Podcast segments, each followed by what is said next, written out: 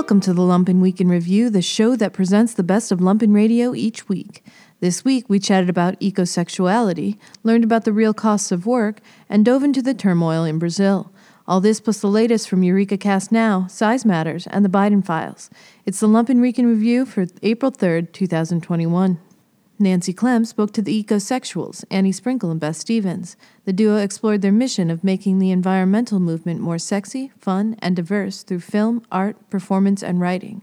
Spontaneous Vegetation with Nancy Klehm airs every other Sunday at 5 p.m. On a previous take of this uh, of this interview, I was asking you how you got to that term, and I thought you could speak either together or again individually about um, your arrival of of this term that could help hold uh, your vast and ever expanding interests in connecting. It just started with an art project because we're two artists in love, and we decided we were going to marry the earth and invite uh, people to create a big wedding happening, and 150 people uh, answered our call for collaborators, and 400 people came. It was a big love fest, and we took vows to love, honor, and cherish the earth until death brings us closer together forever. And uh, this wedding was in 2008, and it was at the University of California, Santa Cruz, where I where I teach. I was actually the chair of the department then, so I could funnel some funds to the wedding. so we had a great we had a great, wonderful love fest in the redwood trees of California and the mountains of Santa Cruz. It was truly a love fest, and uh, all kinds of students participated and professors participated and friends of ours and sex workers and artists and the trees and the animals and the earthworms. It was incredible. And the banana slugs. We and can't our, forget them. Our dog Bob. Yeah, it was a love fest. and we woke up the next day and we're like, Wow, that what was, was that? powerful. what are we now? Who are we now? So we that term ecosexual was kind of floating around as a kind of dating term a little bit. And we just took that ball and, and rolled it. Yeah. And, and we've been ecosexual ever since. We keep thinking that art project must be over by now, but it just keeps opening new doors. Earlier today, we were had a um, visiting artist uh, talk with some artists in Zagreb, uh, Croatia, and we did a wedding to the earth at the end. Because right after that 2008 wedding in Santa Cruz, we were invited to come to Zagreb. And it was the, ver- the first same sex wedding that, you know, public same sex wedding that had been done there. And there were death threats and all kinds of stuff. But we just had a, a big love fest with the earth in Croatia. I mean, everybody loves the earth. yeah. It's a bit taboo and controversial, of course, to marry non-human yeah. entities. Those nature prohibitions. And it's fun to eh, people can make fun of it, laugh at it, but we just laugh right along with we them. We sure do because it's funny as hell. so, I mean, you have married the earth, the sky, the soil, the Appalachian Mountains, even the sedimentary rock coal. Yes. And, and many other nature entities and uh, in these collaborative performance art weddings. What does it mean to commit to such uh, a, a variety of partners? well, we say we say we're pollen amorous. That's P O L L E N. Right. Pollen amorous. Um, we think in terms of ecosystems now and uh, complex relationships. So we love each other, Beth and I. We've been together 19 years and we love our communities. We married our community also. Ah, ah. And uh, but we we did perform these weddings in 19 countries, the big ones. Whoa. And in like I know we did 19 weddings in like I don't know nine countries. I think it was. We had it was a lot, but uh, we just fell more in love with all of with the sky, the sea, and you know made new friends and and but each wedding celebrated like that entity. So we fell more in love with, we explored through art these different entities. So, like coal, for example, was in Gijón, Spain, which was coal country. And we explored coal through art and, and everyone, it's not just us being brides, anyone at the event can marry coal also. And, and it's just very powerful to commit your love to something non-human but humans are e- part of ecosex too of course. Yeah. I mean i, I think this is beth now um, you know to realize that this earth and that you know as human beings as part of this earth we are so exquisitely complex and all of these different elements and beings are really necessary to make the whole thing work and so we're really celebrating the parts of the whole, but it's so important to work for the good of the whole. And that's, I think that what we're trying to bring together, um, you know, in the overall project is that everything is important, that everyone's important, and that we all need each other. And uh, to, to get to act out that need through love is really amazing. I mean, we've just been really, really lucky to be able to do this project. It's almost like the project has a life of its own. I mean, we were asked to do two other weddings. We did a wedding to a lake in in uh, Finland called Lake Kallavesi, and then we married the soil in Austria. And then you must know Amy Franceschini and the Future Farmers, right? Sure. Yeah, she had us. She she actually engaged us to marry the fog at UC Santa Cruz again, which was a really beautiful, wonderful wedding. Mm-hmm. Even though that was the, that was the last performance we did before the the lockdown happened. Um, it was sort of perfect. We married the fog on leap year, and then boom, COVID comes along. And uh, now I think we're going to marry a, a, burned out forest in Colorado because we're working with fire right now. And um, I think we're going to get married to the burned out forests in Colorado, and the project just won't won't. It just has a life of its own. it's kind of well, crazy. what's fun is you know the wedding is a ritual, and and we take the everybody knows the narrative of wedding and there's flower girls and there's wedding. rings and there's yeah different traditions but uh, we take the best and we use the parts we like and we twist them and play with them and make them are ecosexual and make them queer and make them of course um, yeah performance art so um, but our love has grown to cosmic proportions, I could say. And we have married the moon and the sun. Oh. And the other, yeah, the other thing that happened is we hmm. started expanding our ideas of what sex is to really interesting, uh, in interesting ways. And that's part of our mission is to bring more pleasure through the senses. Uh, by getting your ecosexuality and your ecosexual gaze on. And uh, that's been really fun. And we redefined orgasm to make it more ecosexual. And we've, we just have done a lot of projects uh, under this ecosexual uh, mantle theme. theme. We're also really interested in give and take and reciprocity rather than just taking and taking and taking. So, you know, in that way, we're a little bit anti capitalist because, um, you know, we don't care about making a profit, which, which is, uh, yeah, I mean, we would like to make a profit, but we can't seem to because we're more interested in reciprocity, right? so we want to give back instead of just taking. Like, we don't care what our GPA is, you know, or whatever it is gross domestic GDP. We don't care. yeah, you probably don't care about GPAs either, though. Yeah. Oh no. Yeah. Oh, that was an academic slip. I don't. I hate grades. you know, I started teaching at Santa Cruz when they didn't have grades, and they should have kept it that way. Oh my. So, mm-hmm. so you, um, Beth, you grew up in West Virginia, mm-hmm. and um, and I'd like to hear a little bit more about your your growing up in West Virginia in coal country and the film you made, Goodbye Gauley Mountain, about Right. um, mountaintop removal.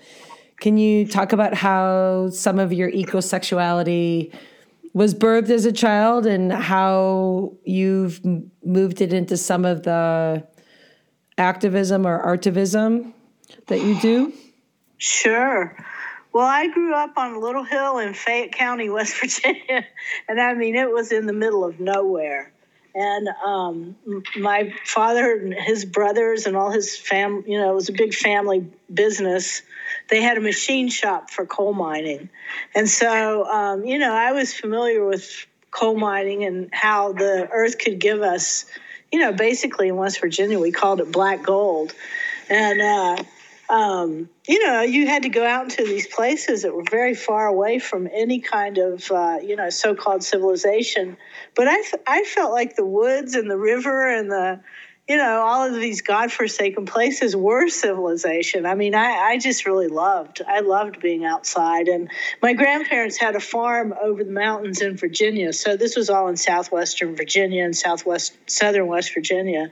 And um, I just, you know, I can still, just feel like what it was like to go swimming in these rivers and these ponds and these lakes and um, just drinking out of the spring water, you know, and uh, hanging out with the cattle in the field and the horse and the, you know, the dogs and the chickens. I just loved all that stuff. And, you know, even like, I mean, I understood the kinds of relationships that people had, you know, with hunting deer and hunting birds and, um, you know, I, I don't have a problem with hunting. You know, if you're hunting to feed yourself, if you're hunting for sustenance, I mean, I just or farming for sustenance. You know, and I mean, I grew up. I, there was there wasn't really industrial farming where I grew up because nobody had that kind of money or land. But um, I found it really beautiful and really sensual and really satisfying. And then I got the art bug, and um, I went to uh, I went up to the Northeast and I sort of learned to be embarrassed about where I was from, which that didn't last super long because I didn't, I never even walked into a museum until I was about seventeen. So I was like, oh Yeah. wow, what's this museum thing? All these New Yorkers are talking about. I mean, it was kind of it was really I was very naive. Um, I realized in retrospect, but. Um, and then I spent a few decades being embarrassed about that. And I thought, "F- you know, I had the best museum in the world. I had the Earth, you know.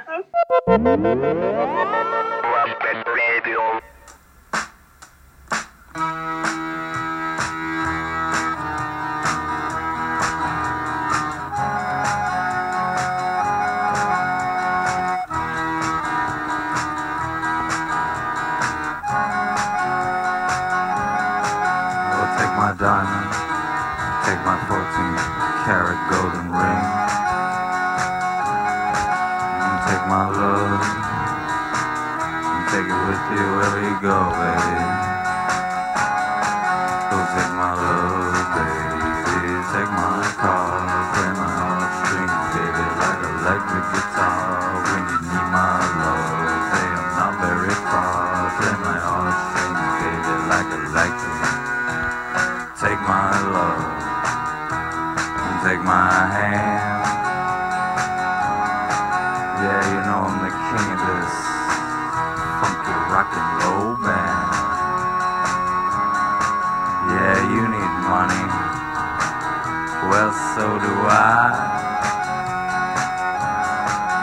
Take my love, baby. You don't even care.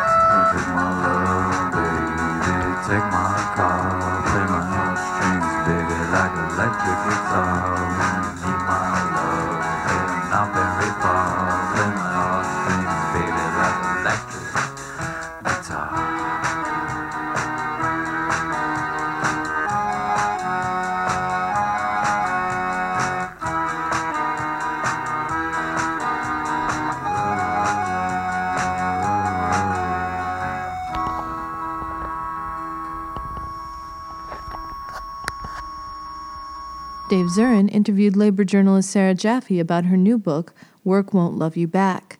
Jaffe discussed how Americans' devotion to their jobs keeps us exhausted, exploited, and alone. Labor Express, the only current affairs program for working people by working people, airs Sundays at 8 p.m. Before I was a journalist full time, I was in in various jobs in retail and food service and all of that stuff. And like I when I finally finished journalism school, got a job in this benighted industry, um, my working conditions kind of hadn't changed that much. And that was like a wake up call, I guess, that made me start thinking about this stuff. That, like, the idea of loving your job might actually have more in it for your boss than it does for you. Mm-hmm. Um, yeah, Sarah, I sent you um, an article earlier today that was a 1981 expose from I think like the Tampa Bay Times of a word that's not exactly in vogue these days, and that's workaholism or being a workaholic. They were talking about it as if it was, you know, something that you need to fight to avoid, that it was bad for you. And I want to ask you, that was 1981. I want to ask you, why and how have we changed so much since 1981 from workaholism to passion and all yeah. the things you describe in your book? The article is like how parents can spot a future workaholic plus a self-test on workaholism. Here I have it pulled up, of course, on my desktop because I'm obsessed with it. A number of journalists could have been handed this assignment. We all know journalists have a high number of workaholics in their ranks. Um, it's so amazing because it's like literally all of this stuff that they're they're listing off as these traits of being a workaholic are now just like what you're supposed to say about yourself in a job interview you know, when they do that thing where they're like, "Oh, so what's your biggest flaw?" and you're just like, "I just I just love my job so much that that's my biggest flaw." Um, I I find this so fascinating. Of course, this is 1981, right? This is the year that Ronald Reagan broke the Air Traffic Controllers Union. Um, so much has changed that has a lot to do with Ronald Reagan breaking that Air Traffic Controllers Union, and the you know the shift from the sort of industrial era work ethic of you know you go to your job you get paid. As this article says it's something like um, where is it? 95% of the adult population will quickly admit they work only to live. The other 5% those who live to work are workaholics. Um, yeah because that's like the holdover of like yeah when you go to work in the factory or whatever then you, you, nobody expects you to like it. Although these days, apparently, they do. And the shift in all of this, right? The breaking of union power, like Reagan and the air traffic controllers, um, the deindustrialization, the rise of the service sector, the caring sector, um, as much more predominant forms of work, like all of this has totally scrambled how we think about work in the trade-off that we've essentially been given in exchange for like busting the unions, getting rid of the stable jobs, and bringing in, you know, the gig economy and contingent work in a variety of of places and and ways is that we're supposed to like it now. Work is cool. You can maybe be your own boss and like, you know, do what you love and you'll never work a day in your life. And all of this garbage is essentially like the trade-off that we get for giving up security and apparently giving up the idea that like working all the damn time was maybe a bad thing. Mm. Yeah, what industries that you see right now mm-hmm. um, are particularly susceptible to, I guess we could call it um, emotional class manipulation mm-hmm. of your, you know, of, of, of your work ethic, basically. Yeah, I mean, so I, in in the book, I trace this to sort of um, two places, and one is the way we talk about women's unpaid work in the home, and the other is the way we talked about sort of artists as as unique, special, magical geniuses, and this connects up to the sports question, which we'll get to. Mm. But like, so the one that I'm thinking about the most these days, though, is teachers, right because every newspaper in the country i think has written at least has run at least one op-ed and probably an editorial board you know actual opinion piece and all of these other things about how the teachers need to just get back in the classroom and it's safe and follow the science often like running like literally right next to an article about how um, case, COVID cases are up, especially among younger adults. And like, I was literally reading both of these things in the Chicago Tribune this morning, so I'm I'm freshly thinking about this. And like the so this round of blaming teachers, like kids are going to fall behind if they're learning remotely and they need to get back in the classroom and it's safe. The CDC says it's safe. The CDC, which is changing its regulations based on, you know, the political pressure because Biden wants all the schools open in his first 100 days, even as again, COVID numbers are back up because it turns out when you reopen restaurants for indoor dining, infection numbers go up. I know you all are very shocked. So Blaming teachers, though, has a really long history and it's really gendered, right? And I love the way that Megan Erickson wrote about this in her book, Class War, where she talks about the failure of teachers being like the failure of mothers. It makes you not just like bad at your job, but like a bad person. And this kind of, like you said, like emotional class manipulation um, is used so intensely. Like, don't you care about the kids? And if you cared about the kids, you basically won't care if you die a lingering, horrible death of COVID 19 as long as your kids' test scores get back up. Mm-hmm. And like, you know, it's the same story we've been hearing about the way people have talked about teachers for the last several decades. And, you know, recently teachers' unions have actually been doing a good job of pushing back on that. Um, John and I were talking before we turned this up. The last time I did a, a Haymarket Books event was with uh, Stacy Davis Gates of the Chicago Teachers Union and Sara Nelson of the Flight Attendants Union. But, you know, and I talked to Stacy for a story not that long ago, and she was saying, like, I've never seen a school that could make up for systemic failures of government, but they expect us to do it every time. Mm-hmm. Wow. Yeah, I was just, I mean, I was just hoping you could build on that because I wanted to ask you um, how teachers ideologically combat that yeah. like, while retaining their solidarity and their union power. Yeah, I had so much fun because I write about teachers and their labor a lot. This is obviously um, a major part of, of militancy in the labor movement in the last 10 years has been led by teachers. But I did some history reading that I hadn't read before when working on this book. And I found like so many times over the course of the last hundred years of teachers' unions in America, that over and over they find a few of the same things work. And that is organizing in the community as well as in the union, organizing alongside parents and students, organizing alongside like working class issues and around racial justice. So, mm-hmm. like the early Chicago teachers, um, well before collective bargaining, were doing things like researching who wasn't paying their taxes in the city in order to find the funding for the schools. Um, the Communist Teachers Union in New York City, just called the Teachers Union, was doing things like writing culturally relevant curricula for their students of color in the 1930s and 1940s, like well before the thing we call ethnic studies. And they were getting red baited out of the schools for it, but you know, we'll leave that alone. Um, so over and over again, the things that they find that work are the same things that like the Chicago teachers, the Los Angeles teachers, the Massachusetts teachers, the West Virginia teachers that are are leading the labor movement now have been doing. And that's like working with their students and their students parents identifying all the places that like the vast as stacy said like the the failures of government that are screwing up people's lives. So that in the last um, contract fight the Chicago teachers were bargaining around getting funding for homeless students and insisting that that was something they could bring to the bargaining table.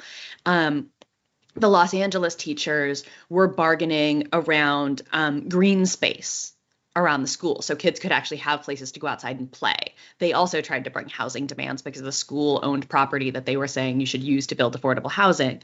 Um, this kind of thing that that you know they've bargained around restorative justice. Um, certainly ethnic studies curricula and other um, you know language programs all of these things that are demands that like their students and their parents brought to them. And that you know it it renders sort of useless this idea that like these teachers don't care about the kids when the kids are on the picket lines with them. Yeah you know you can't win over the kids by being like oh your teacher doesn't care about you and they're like yeah she does she brings me food every week size matters size matters with kyle seismankowski Hey there, my producer. Are you sick? No, it's allergies. Ah, jeez, you sound like the trekkers after a three-day marching powder binge. Ugh, I know it's awful. I know a guy. Have you noticed how many episodes start with "I knows a guy" or "this dude over here"? Uh, no, what's your point? You've never noticed anything weird? Uh, no. Like- Uh, I don't have a recorder, and yet these episodes keep appearing. And we seem to keep moving from. Ugh, jeez. Scenario to scenario. I, I, I mean, do you ever wonder if we're like inside a simulation or something? Huh, no, everything seems all right. I mean, uh, we beat the digital land in that simulation back in uh, Size Matter 71, and, and that was like 17 episodes ago, if I can do math right. I mean, that's what I mean. We keep talking in episodes and making references no one cares about. and- Listen, Jess, I got what's gonna cure your allergies, I swear. Now you gotta come see this guy. I'm just. This is just gonna be a mess of sound effects and then a jump cut.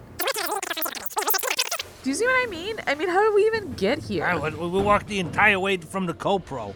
Uh, you got a burrito at Martinez, and I didn't even get a bite, so I don't even Oh even. yeah, I still have that half in my pocket. Yeah, yeah. Ah, hand warming burrito. Anyway, this is Pooper's place. Uh, Everyone in Undertown swears by him. His name is what? I don't know, like Steve or something, but uh, we all could call him Poopers. I'll, you'll see why. Suddenly why. not super sure about this, Kyle.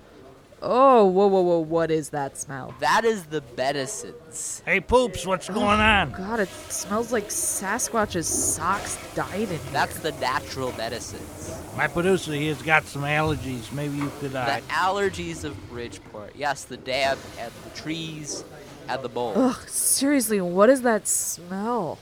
It is a secret substance blended right here of all natural excretions. Jess, I'm telling you, I had cancer, and Poopers he cleared it right up. I cannot believe that. Let me just smear a little of this here and here under your nostrils. Just breathe deep. Oh, it smells awful. That's the medication. Oh, I think I'm gonna puke. Oh my god. Oh. Oh. Hey. Wait a minute. I stopped sneezing. You just put a little of this on your lip every morning for a few minutes and no more allergies. Well, wh- what's in it?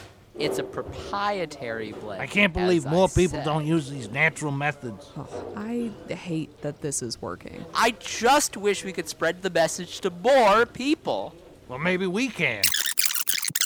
Do you think this is really a good idea? Al Pooper says this is the way he gets the immunity Uh, by smearing whatever this gross gunk is under people's doors? It's genius. Everyone touches it, they get the immunity. I, I'm just not sure. You're so pedestrian. We're gonna be hailed as heroes. I, I'm just not sure. Listen, you take a couple bags of this, and I'll take a couple bags of this, and we'll start hitting these door handles. But is this really dog Not entirely. Oh my god, I'm gonna be sick. No, you're not. Your allergies are solved.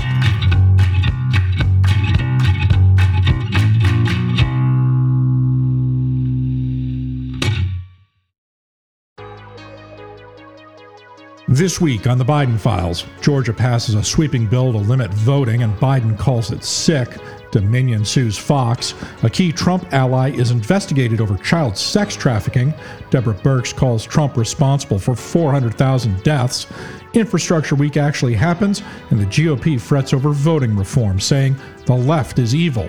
These are the Biden files. Day 66, March 26th. The Republican controlled Georgia's legislature has passed a sweeping bill to limit voting access. The bill, the first in the nation to dramatically overhaul voting in the wake of an election that saw Democrats flip that state at the presidential and Senate levels, will now head to the desk of Governor Brian Kemp, a Republican who is expected to sign it. The bill comes amid a move in Republican controlled state legislatures to greatly restrict voting access, largely due to Trump's false claims about voter fraud in 2020. President Biden called those efforts sick and un American and cast them as attempts to undermine democracy. Biden, who was speaking in his first news conference, also said he supported abandoning the filibuster, saying it was being abused in the Senate.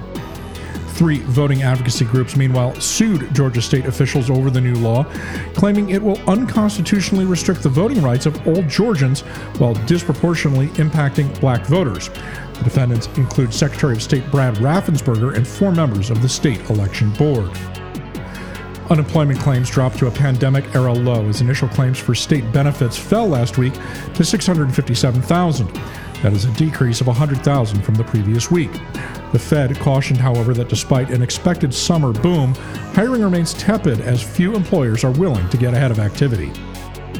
Dominion Voting Systems has filed a $1.6 billion defamation lawsuit against Fox News, alleging the network intentionally aired false claims that the company had rigged the 2020 election in order to boost its ratings.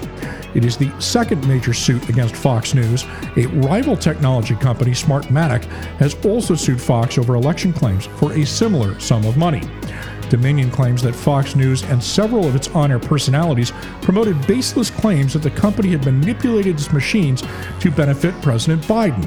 Those same claims were repeatedly pushed by Trump's lawyers, Rudy Giuliani and Sidney Powell, during multiple appearances on Fox programs. Dominion has also sued Giuliani, Powell, and the MyPillow CEO, Mike Lindell, all for defamation. Democrats introduced the DeJoy Act to block a piece of Postmaster General Louis DeJoy's 10 year restructuring plan for the post office. The Delivering Envelopes Judiciously On Time Year Round Act would prohibit the Postal Service from lengthening mail delivery windows and require that it adhere to current service standards. The White House canceled a 50 person indoor party the Interior Department was planning to celebrate Secretary Deb Haaland's confirmation after city officials raised concerns it become a super spreader event. Day 67, March 27th. Trump delivered a bizarre speech at his Florida resort, turning what was supposed to be a toast into a young couple being married there. It instead devolved into a rambling complaint about President Biden's policy towards Iran and China, the situation at the border with Mexico, and more false claims of voter fraud. Trump was quoted as saying, You know, you saw what happened a few days ago. It was terrible, and uh, the border is not good. The border is the worst anybody's ever seen it. And what you see now, multiply it times 10. I just say, Do you miss me yet? We did get 75 million votes. Nobody's ever gotten that. They said, get 66 million votes, sir, and the election's over. We got 75 million, and they said, but you know, you saw what happened 10:30 in the evening. All of a sudden, I said, that's a strange thing. Why are they closing up certain places, right? Now, a lot of things happening right now. I just wanted to say it's an honor to be here. It's an honor to have you at Mar-a-Lago. You are a great and beautiful couple. Have fun. Russian hackers apparently gained access to email accounts belonging to Trump's entire cybersecurity staff, who were responsible for identifying threats from foreign countries. Those accounts were accessed as part of the SolarWinds hack. Major, one of the president's two German shepherds, was involved in another biting incident at the White House this week. He nipped someone while on a walk, said the press secretary for First Lady Jill Biden. The president and First Lady also have another German Shepherd, Champ, who so far has not generated any biting related headlines. Day 68, March 28th. Dr. Deborah Birx said she received a very uncomfortable and very difficult phone call from Trump following her public warnings on COVID 19 spread. Well, I think you've heard other conversations that people have posted with the president. I would say it was even more direct than what people have heard. It was very uncomfortable, very direct, and very difficult to hear. Birx went on to say she believed the former president's actions led to hundreds of thousands of needless deaths. She also said Trump had lied about testing availability. Birx subsequently went on a nationwide tour undercover so as to, quote, stay off the national news. Trump bizarrely believed that announcing rising case numbers made him look bad. In response, the Biden administration announced it will investigate Trump era political interference on the science that informed White House policy. The Office of Science and Technology said it will form a task force to review federal government policies and make sure they, quote, prevent improper political interference. The CDC has extended the national ban on evictions through the end of June, citing a 1944 public health law. That eviction ban is intended to keep shelters and other temporary housing crowd free. Trump has launched a new website to, in part, rewrite histories of his presidency. The centerpiece of the site is an 885 word history of the presidency, listing the achievements of what it describes as, quote, the most extraordinarily political moment in history. In the statement, Trump claims he dethroned political dynasties, defeated the Washington establishment, and overcame virtually every entrenched power structure.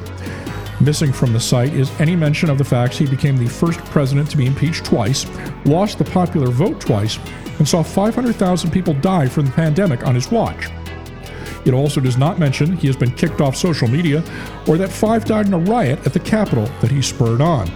However, visitors to the new website can book the former president and his wife Melania for personal appearances and greetings. Among such questions to be answered if you want to book them are, quote, will media be present and whether any notable attendees are expected.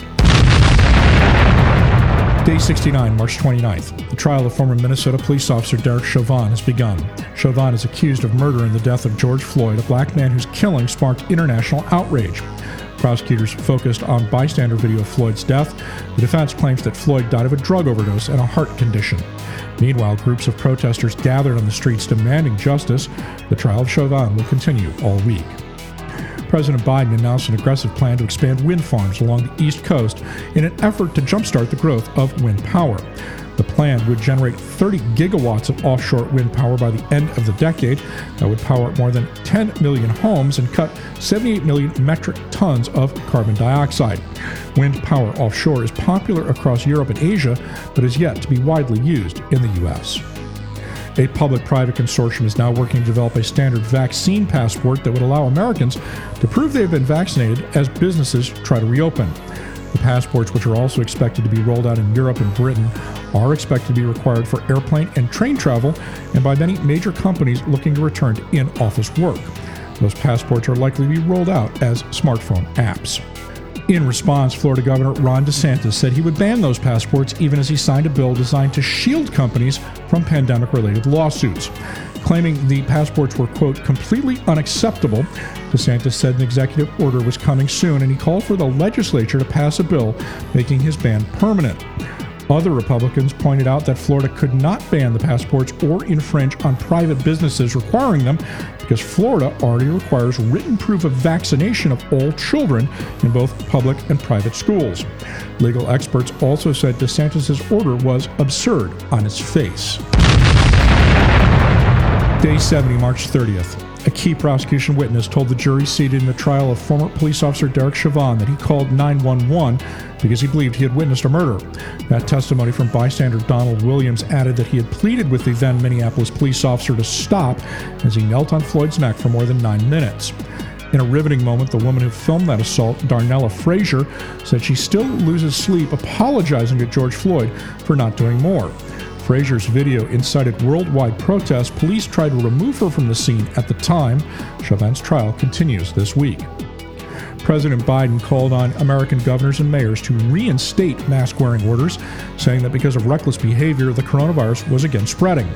His words came after the head of the CDC warned of impending doom in a fourth viral surge. Dr. Rochelle Walensky, her voice audibly shaking, issued the warning after studies showed new variants were increasing exponentially in Florida and spreading nationwide due to spring breakers returning to their home states. Biden also announced that 90% of adults will now be eligible to get a coronavirus vaccine shot beginning on April 19th.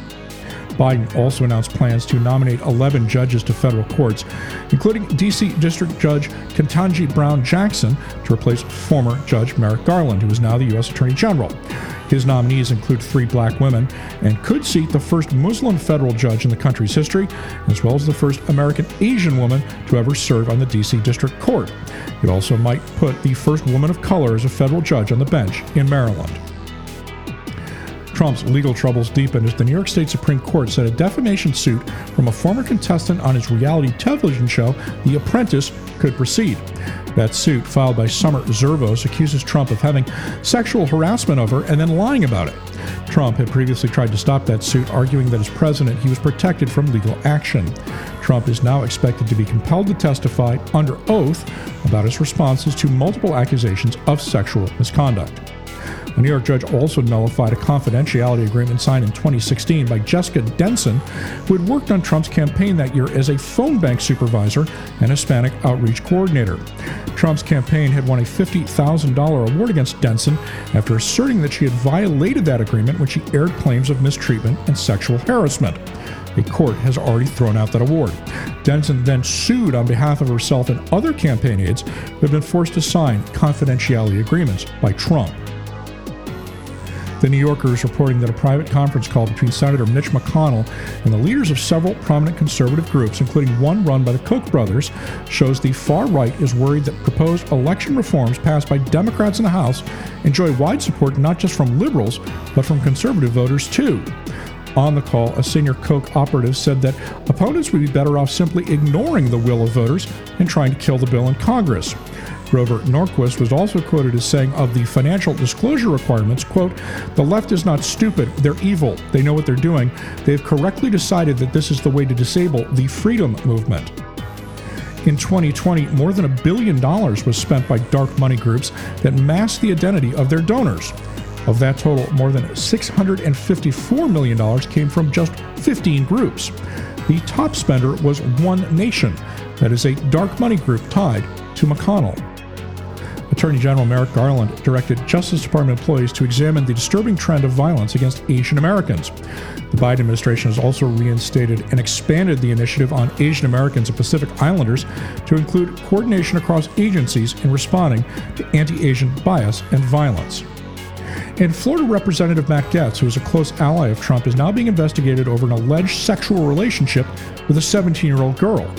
The Justice Department is investigating if Gaetz violated federal sex trafficking laws. The probe is also connected with a former ally of Gaetz's named Joel Greenberg, who was indicted last summer on the sex trafficking of a child. No charges have yet been brought against Gaetz. Gaetz told the AP the Justice Department said he was the subject, not the target of the investigation, and claimed he was the victim of an extortion plot. Gaetz is also possibly leaving Congress early for a job at Newsmax. Day 71, March 31st. Pressure started to grow on Georgia and other Republican controlled states as dozens of prominent black business leaders in America called on companies to fight a wave of restrictive voting bills.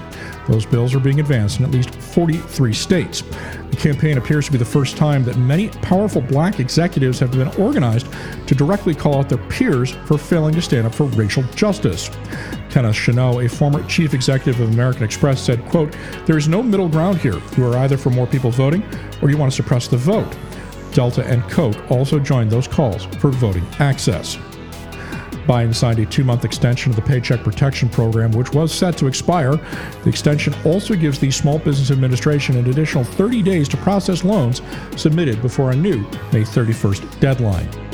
And two Capitol police officers who were on duty during the deadly January 6th riot at the Capitol sued Trump, alleging that he was responsible for the physical and emotional injuries they suffered. James Blasingame and Sidney Hemby filed their complaint in district court in D.C. They're seeking damages in excess of $75,000 plus punitive damages. It is at least the fourth suit filed in connection with that riot. Day 72, April 1st. President Joe Biden unveiled a $2 trillion infrastructure plan that he called a once in a generation opportunity. A transformational plan that would radically upgrade the nation's infrastructure, build a new network of electric charging stations for cars, dramatically expand broadband access, and raise taxes on the wealthy and corporations.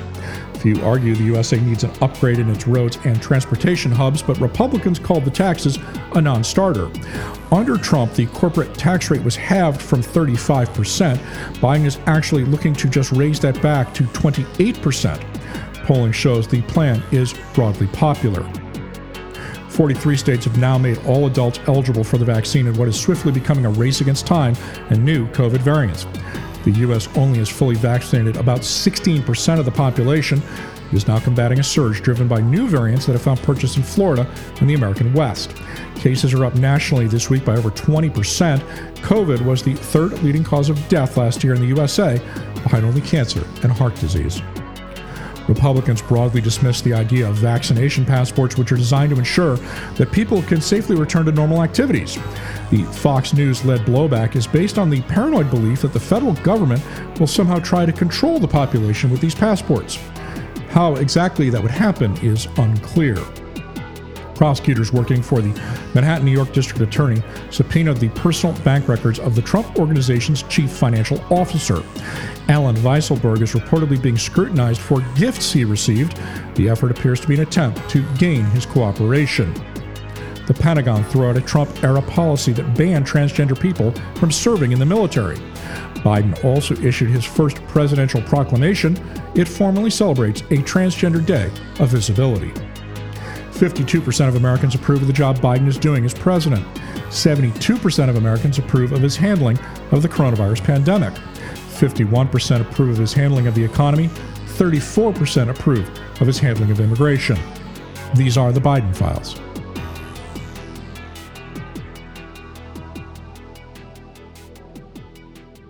Chicago singer songwriter Lou Hennies debuts new music this week only on Lumpen Radio. This is the world premiere of Bad Day from her forthcoming EP, Trial and Error.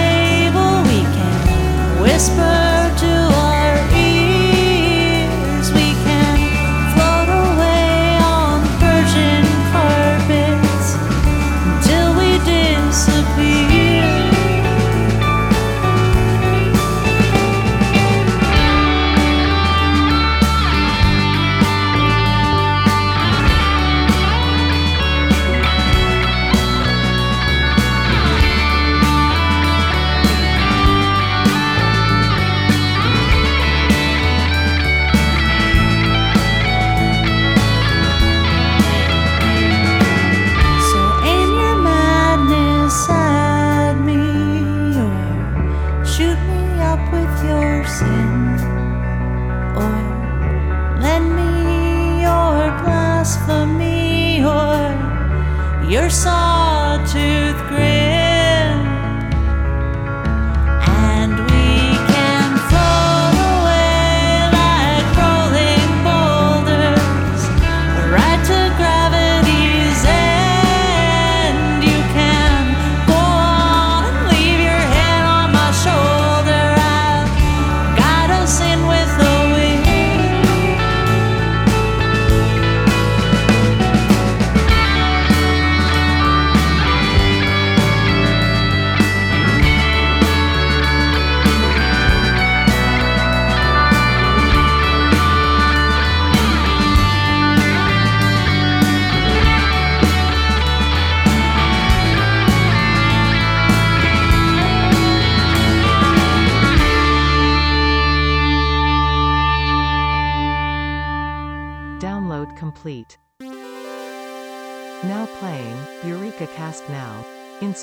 Curiosity, imagine science.